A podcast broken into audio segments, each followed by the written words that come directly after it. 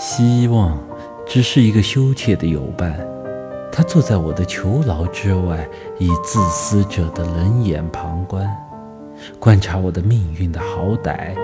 他因胆怯而冷酷。郁闷的一天，我透过铁栏想看到我希望的面目，却见他立即背转了脸，像一个假看守在假意监视，一面敌对，一面又暗示和平。当我哀泣时，他吟唱歌词；当我静听他，却惊口无声。他心如铁石，而且虚假。